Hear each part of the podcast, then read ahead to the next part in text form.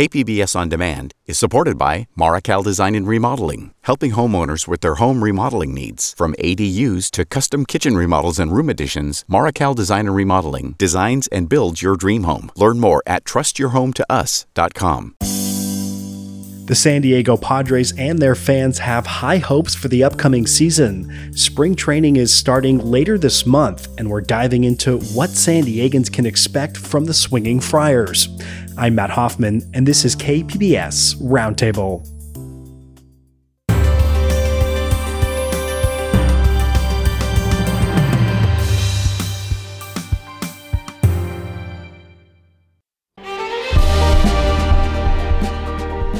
Hi, I'm Bill Hoehn. And I'm Ted Hoehn. Over the past 50 years, our family has brought many world class dealerships to Carlsbad, including Mercedes Benz, Porsche, Audi, Honda, Acura, Jaguar, and Land Rover. That's right. This year we're celebrating 50 years in Carlsbad. So, on behalf of the entire Hoehn family, we want to thank San Diego. Throughout the years, We've taken tremendous pride in meeting and even exceeding our customers' automotive needs. We value the relationships with our clients and look forward to serving you for years to come. We invite you to visit one of the Hoehn Carlsbad dealerships or hoehnmotors.com. The excitement over nearly making it to the World Series last year has turned into some high expectations for this year's San Diego Padres. FanFest is happening this weekend, and spring training in Arizona is right around the corner, with games starting there later this month. All of this is on the backdrop of record spending from Padres ownership, and fans are taking notice. Joining me this week to preview the upcoming season are Ryan Finley. He's the new sports editor at the San Diego Union Tribune. Todd Strain is here with us. He's a sports reporter with NBC San Diego. And the Padres field reporter Annie Heilbrunn from Bally Sports is also here with us. I want to thank you all so much for joining us here on Roundtable. Ryan, first question is going to go to you. And starting off with the column that you wrote earlier this week, you called this the most anticipated baseball season in San Diego history. Big words there. Can you break that down? Why do you think that is? Well, I think for starters, you know, the Padres proved last year that they have what it takes to make a run deep into the playoffs. Uh, beating the LA Dodgers was a huge thing for this organization, you know, to prove that they can get beyond the team that's kind of been the, the big brother in the National League West for the last decade or so was a huge deal for them. And then to go into the offseason and acquire a Xander Bogaerts, to commit the money that they've committed to Xander Bogaerts to play shortstop. You have the return of Fernando Tatis Jr. You have a full season of Juan Soto. Uh, you have the emerging Ha-Seong Kim, who's being moved to second base. Jake Cronenworth. I mean, this is as talented top to bottom a Padre team as, as I can recall seeing. And, you know, with that comes some expectations, but with that comes a lot of excitement. You know, I, this is going to be, again, I, I think probably the most watched, most anticipated Padres season ever. And to get San Diegans ready for this upcoming season, the Padres are hosting their annual Fan Fest, and it's happening this Saturday. But Annie, what do you think about what Ryan just said there? And what sense are you getting from San Diegans sort of just about this team? You know, I think that fans just have never experienced this kind of a looking forward to a season. Typically, Fan Fest is something that fans will go to, and it's like, you're hoping that the team maybe gets to 500. Maybe you've got a shot to do something a little bit better. But this is actually real. These expectations could actually happen for this fan base where they see their team go deep in the postseason, just like they did last year. But now they have even more reason to be excited because of a lot of those offseason moves that Ryan just talked about. So I think that we're experiencing what these Padres front office envisioned in trying to get this this city excited for this team and trying to build a team that would make this city proud. And with 150,000 tickets claimed, I mean it's sold out for FanFest. It should be a really good time on Saturday, and it should be something that that they've never experienced over there. And just generally talking about FanFest, what can people expect? I know you kind of mentioned there, no more tickets left though. Absolutely. Well, they are going to get a treat this year because the FanFest was gone for a few years because of COVID. And then last year they did kind of a modified FanFest where they had um, fans watch a, a, game, a spring training game. And so now they're going to be able to meet their favorite players. They're going to have autograph opportunities, selfie opportunities. They can go on the field and run the field with their kids. So there's there's going to be a lot of fun things there, and I'm sure uh, you know a lot of things for people to do. Let's bring in Todd Strain from NBC7. Todd, fans, they must be excited because for the first time in Padres history, they're announcing that so many people want to buy season tickets that they're capping the sales. I mean, generally, what is it about this team that seems to have so much support from San Diegans? Yeah, they capped ticket sales due to quote unquote unprecedented demand, which is something uh, longtime San Diego Padre fans, that's kind of a foreign term. It sold, you know, 23,000 season tickets, which is just unreal. It's almost 10,000 more than they were four years ago. So that kind of tells you where the Padres are at in, in San Diego sports landscape. There are a couple of things that jump out to me. First, it's a it's a star-studded roster. You already had a star-studded roster. Then you add Xander Bogaerts to Machado, Tatis, and of course Musgrove and Soto and Darvish.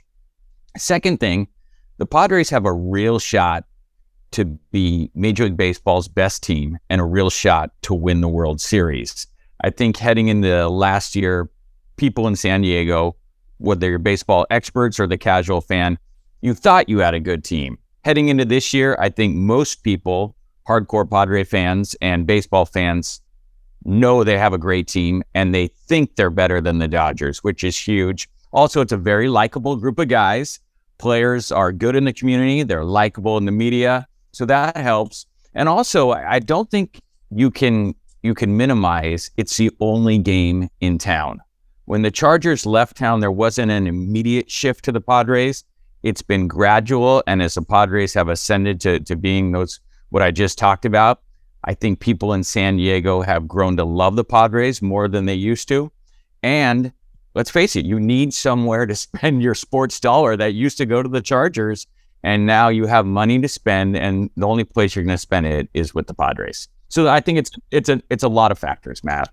And you mentioned Xander Bogaerts there. He signed that $280 million contract spread out over 11 years, going to be potentially be the new shortstop. But Todd, as we see the Padres spend this big money on star players, we saw it before with Manny Machado, Fernando Tatis Jr. When that happened, the Padres, they raised ticket prices. Has there been any news about that maybe happening again?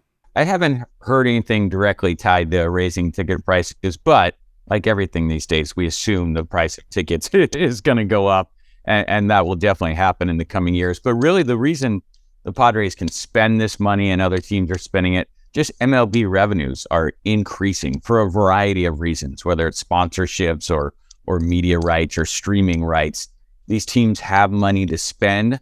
The Padres are being more aggressive than, say, the Colorado Rockies, knock knock. And Peter Seidler is, is spending the money. So yes, it's going to be tied to concessions to increase and, and tickets, but not not a one to one ratio. Like if we're spending ten million dollars on salaries, we have to increase ticket prices ten million dollars. The Padres and, and Major League Baseball teams have money that's coming into them, and also, as Annie mentioned, Peter Seidler is uber aggressive, so there won't be a direct tie-in. So no need to worry, Padres fans. And talking about Peter Seidler, he's the Padres owner. Now, let's talk a little bit about how this is happening. Todd and Annie and Ryan, feel free to jump in here too. There's been a lot of national media calling San Diego a small market team. And Todd sort of referenced this. Even some other baseball owners are balking at what the Padres are doing money wise, offering these $300, $400 million contracts. Now, you guys have both talked with Padre ownership over the years. I mean, what's this shift that you guys have seen recently, and how do you sort of explain it? Can I just jump in and say, when Todd was talking, I, it reminded me of when we used to cover the Chargers, and we so we would all cover the Padres, you know, because what else was there to do? And then by training camp, we would all be out of that clubhouse, and we'd be over there at Chargers Park. And the reason being is by July, you already knew that they were the Padres were not going to be in the playoffs, you know. And so it's just such a shift to have this team now where not only are we going to be excited, you know, in terms of just seeing how the season unfolds, obviously all the fans are, but these players have a reason now to want to recruit other players to this team and and tell them that they're coming to a great environment here in San Diego and you know, just like talking about ownership there, that ownership is committed to winning. And they never really used to say that in the past. But in terms of ownership, I think this really started uh, with Ron Fowler uh, several years ago before before Peter took over fully and they just started on the uh, the ability to, to go after guys and spend big. Manny Machado, Eric Hosmer, these contracts that Padres fans hadn't seen in quite some time. So there was this shift in mentality of like, why not us? Why not us? And then Peter just really took that to the next level of why not us? You know, it shouldn't just be the Dodgers that are that are making these kinds of moves. And so yes, San Diego seen as a small market, but don't tell that to Peter Seidler because he will have a million reasons right back at you why why San Diego isn't a small market. And that's really been a mentality that that has shifted there down at Petco Park. Todd, Ryan, what are your thoughts here? Well, I'll, I'll come at it from a different direction. Uh, you know, I'm a native San Diegan, grew up about a mile and a half from the old Jack Murphy Stadium, and I actually worked there in high school. And to me, it is still such a trip to see the Padres spending money the way they are and to see the Padres not talking necessarily about being a small market team, not asking players to take a San Diego discount to stay. You know, I think growing up, we were sort of conditioned to believe that every team could have one superstar. And so that superstar for me when I was a kid was Tony Gwynn, right? And the reason they traded away the Gary Sheffields, the Fred McGriffs, all the guys who went on to become just superstars, the reason why they did that was because, you know, you could kind of only have one, right? And now you look at this Padres team and it is top to bottom stacked with superstars. Joe Musgrove, who has thrown the only no hitter in San Diego history, who is maybe among San Diegans, maybe the most beloved Padre, is one of six or seven superstars on this team. You know, I mean, they added Juan Soto at the trade deadline last year. They signed Xander Bogaerts this offseason. Those two guys are almost afterthoughts behind Manny Machado and Fernando Tatis Jr.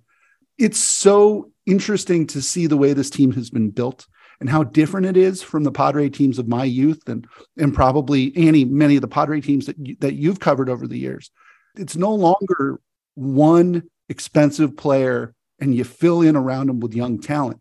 It's veteran, expensive, talented players at many many positions.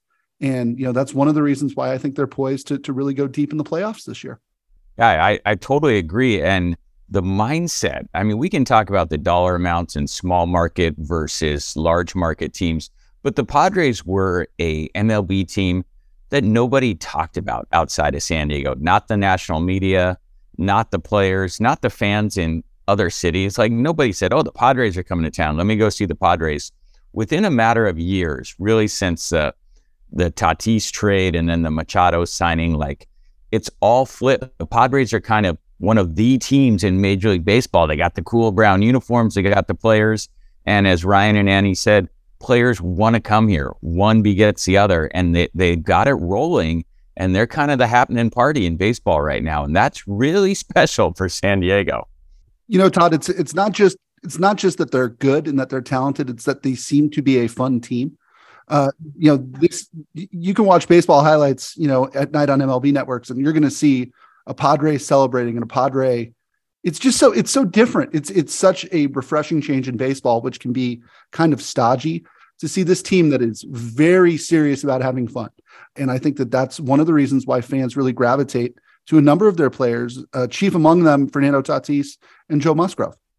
100%. 100%. And just one quick question for you, Ryan. You know, with all this additional spending, we know the Padres organization, they clearly want to win, but is there any sense of like, are they making money here? I know we don't have their books open, but, uh, or are they taking losses here? Do you get any indication? I think that the name of the game in Major League Baseball isn't necessarily whether you make money year over year. It's the overall valuation of your franchise over a period of time.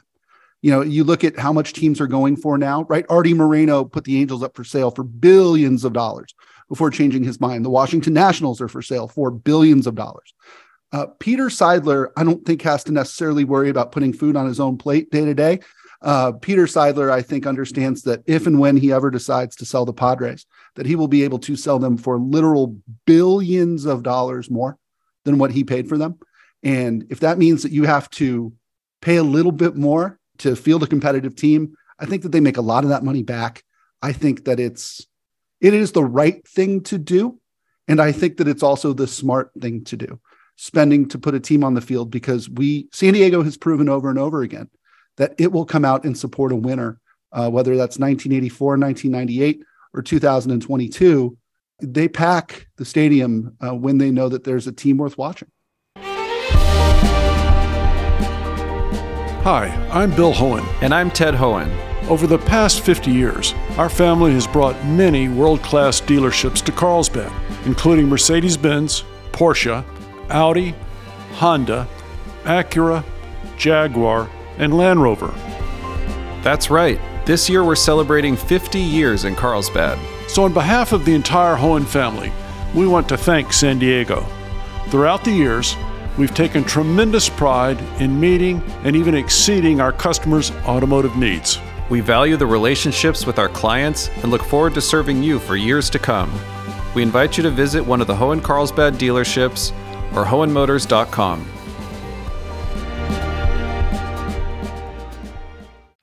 You're listening to KPBS Roundtable, and we're talking about the excitement behind the Padres' upcoming season. Our guests this week are Ryan Finley from the San Diego Union Tribune, NBC7's Todd Strain, and Bally Sports' Annie Heilbrunn.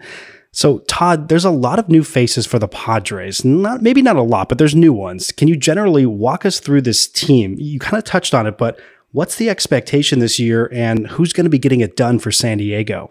the expectation is flat out win the World Series. I think anything less than that, people can say, oh, we want to get to a World Series. I think when you have this everyday lineup and those three horses at the top of the rotation, the expectation should be to win the World Series. They have a club that can definitely do it.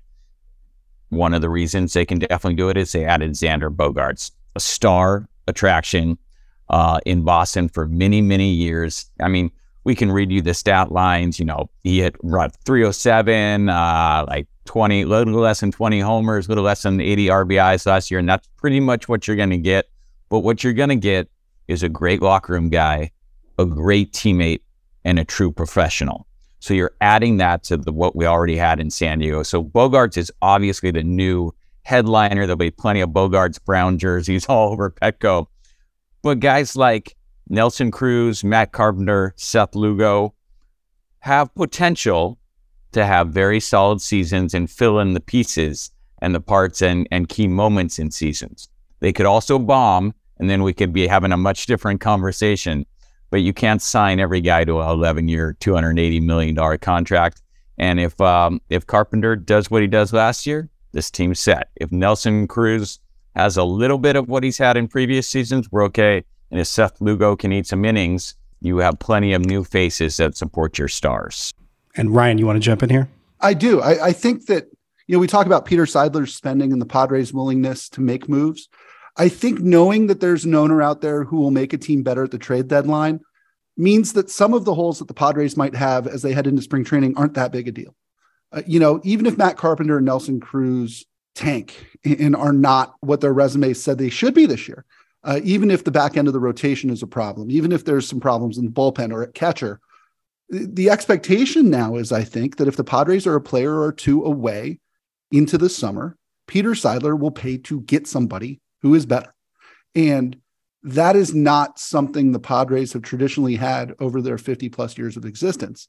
You know, having ownership that is not only spent, but is willing to go in a little bit more every year if it means putting a competitive team on the field. I mean, we saw what they did last year at the deadline, right? You go get Juan Soto, a player who I think is probably still underrated uh, on this Padre team. You know, two years earlier, they went and they got their catcher, Austin Nola.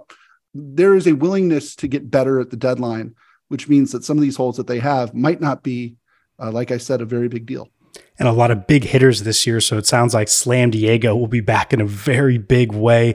But Annie, when we talk about pitching, how does that look this year? That sort of seems to be maybe one area that ownership, you know, hasn't been as successful in in terms of bringing on like another star arm. Yeah, and I agree with with Ryan and Todd. I mean, you do have an ownership group and a front office that's willing to make moves at the deadline. I think they're trying to make moves right now that are not going to necessarily inhibit them. Like you know, try not to force moves right now. Now they they, they do have their three horses at the at the top of the rotation. They've got Musgrove, Snell, and Darvish. You've got Nick Martinez, who has a wonderful new contract with the Padres that really allows for the best of Nick Martinez to shine, whether that's in the rotation or in the bullpen. You've got Seth Lugo as a career reliever, so you don't really know what you're going to get there necessarily. But then they're also looking at guys like Adrian Morejon and Ryan Weathers, and can they eat some innings? Could they possibly do something like a six man rotation? They were creative last year in the way that they did their rotation and allowing guys an extra day of rest, and that really paid off for them in the second half. So I think that they're open to the fact that their rotation might not look exactly as they want it to look right now, but that they will be able to still have a dominant rotation. And certainly there's still moves to be made in spring training. This is definitely a team that does not shy away from making a move when they feel like it's necessary. So we, we'll see what happens during that time. And before spring training games start later this month, FanFest is coming up first. It's on Saturday, and all of the team's star players will be there signing autographs, taking pictures. But maybe the most anticipated player to be seen is power hitter Fernando Tatis Jr. He did not play at all last year, and he'll still be suspended some 20 games this season for using an illegal substance. Annie, what does he need to do to sort of, you know, regain the trust of fans and maybe even his teammates here? I think Fernando needs to be himself and he needs to put the work in. I think that as long as he goes out there and he finds the joy in baseball again, because it really got away from him last year, as you can imagine, um, one disappointment after another. He was not the same Fernando that we saw even before the suspension came down. So I think what it, what we're going to see from him, hopefully, and what I think he wants to see from himself is just the ability to get back to being that fun-loving kid who loves to put on a show for fans and loves to get everyone riled up and loves to go out there and produce. And then he's going to have to put the work in on the side in terms of just making sure that he doesn't do anything that's a distraction off the field. And I think that he understands that. And he'll have to do that over the long haul. He's always going to have a target on his back now. He's always going to have an outside crowd that is willing to say, but you know, what about this? What about that? What about 2022 when you did this and that? So he's going to have to prove it over some time for sure. But I think he can. Joe Musgrove made a comment, and, and, and Ryan was lovely enough to allow us to run a very long story about Joe and Fernando in the UT, but we couldn't get this this quote in. But Joe said at some point Fernando has to stop apologizing. He's got to stop apologizing. He's just got to go out there and play and be himself. And I think that that is true of Fernando. He can't walk around all the time with that weight on his shoulders, or he's not going to be able to be himself. He's got to not necessarily forget, but he has to turn the page for himself at some point. And Todd Ryan, anything to add here about Tatis's uh, return this season? No matter what Tatis says in his press conference at, at FanFest, or no matter what he says in his next media availability, it doesn't matter. He could he could do the me culpa. He could say whatever. Like as Annie said, he's just got to go out there. How he's going to win back the the love and adoration of Padre fans and really the trust of baseball is he's going to go out there and he's going to play like Fernando Tatis Jr. and he's going to play like that for a long time. His words I don't want to say unbelievable, but he anything that he said in previous instances and all these controversies have not helped him. Anything if you hire your best PR firm, whatever they're going to come up with is is not going to help him. He needs to go out there, be himself, and just play, and time will heal the wounds. I think that's his best path forward, and I think how he plays is his best crutch to reach out, if that makes sense. And Todd, with Tatis coming back, how do you see this rivalry with the Los Angeles Dodgers playing out this year? You touched on it a little bit earlier. I think Ryan did too. You know, for a lot of fans, knocking them out of the playoffs last season will be something that they might never forget. It's spicy. This rivalry is spicy. And with Tatis coming back, he's the spiciest guy in the rivalry. I mean, he plays with passion. He plays with pizzazz. He flips his bat. He's, you know, he he gets into it with uh, all MLB teams and the Dodgers. And I think what you have for the first time in a long time, you have Dodger players and Dodger fans that realize it's also a rivalry. And they're a little bit scared of San Diego and they're a little bit scared of the Padres, which makes it awesome. And as we wrap up here, you know, we've talked a lot about the excitement for the upcoming season, but is there any danger that we may be expecting, you know, too much from this team or that fans, they may be signing themselves up for some sort of disappointment? They say high expectations go hand in hand with increased pressure. And Annie, we can start with you, but we definitely want to hear from everyone here. Yes, that is that is sports, right? There is always the ability for everything to take and everything and the best laid plans. I mean, we always hear it, right? The best team on paper. This team looks great on paper. Well, the Padres look great on paper and they should be a good team. But you also don't know what injuries are going to pop up. You don't know what, who knows what anything, what could happen. Um, so I think that there's a lot of unknowns, and that's also what makes it fun. You know, it's it's spicy, as Todd said. It's it's going to be interesting because there are so many expectations. uh, to see how and if it, it shakes out because there'll definitely be some curveballs. That's for sure. I agree, Annie. You know, it's it's funny again being a native San Diegan.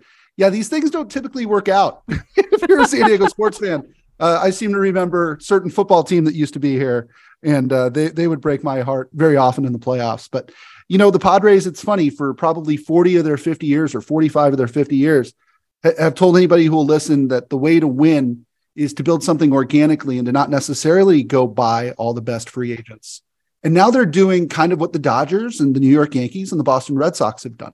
It's going to be so interesting to see if they struggle, what the most critical of fans start to think about the strategy of going out and just getting the best available player, regardless of position. You know, Xander Bogaerts, I think, is a really good addition to the team, but they're moving basically three players out of position so he can play shortstop every day. If they start to struggle, I wonder what the local blowback is going to be in terms of just their roster construction. You know, would it have been better to go spend the money on somebody who could play left field as opposed to somebody who can play shortstop? To me, that's going to be the big question when they struggle. Uh, what will the criticisms be, and and will the Padres be able to sustain success over a long season? And Todd, you have the final word here. Well, I agree with both you guys, and I think if if you're looking for an area of concern heading into this much hype Padre season, it's definitely the starting pitching, not necessarily the depth, of course. Every team in Major League Baseball wants more pitching, but the Padres' top three of last year, Darvish, Snell, Musgrove, were pretty much injury free throughout the season. And to go back to back years with no injuries to your prime starting pitching is very rare. So that's an area where you think that the Padres just law of averages are going to get hit this year. And as Ryan alluded to, their roster depth will allow them to address that and their farm system to address that. So, so that's my area of concern. Will a starting pitching injury happen? Law of averages says yes. So hopefully but the roster depth can make up for anything there. So if, if you're looking in on a downer, that's a downer, I guess. and, and may I just quickly add too, this year is important for them. And we next year they've got to do a lot. They've got to get a lot of people signed. They've got to hope that you know people come back. They've got to redo contracts. They've got there's a lot going on for next year. So this year is a very important year for them in terms of of trying to get to that World Series and win that World Series and hanging on to all those new season ticket holders. But uh, we're going to have to end it there for this week's edition of KPBS Roundtable. And I want to thank our guests so much Ryan Finley from the Union Tribune, Todd Strain from NBC San Diego, and Annie Heilbrunn from Bally Sports. Be sure to stream our show anytime as a podcast. Roundtable is produced by Andrew Bracken, and Rebecca Chacon is our technical director. I'm your host, Matt Hoffman. Thanks so much for being here with us. If you're going to FanFest, have a great time and have a great weekend.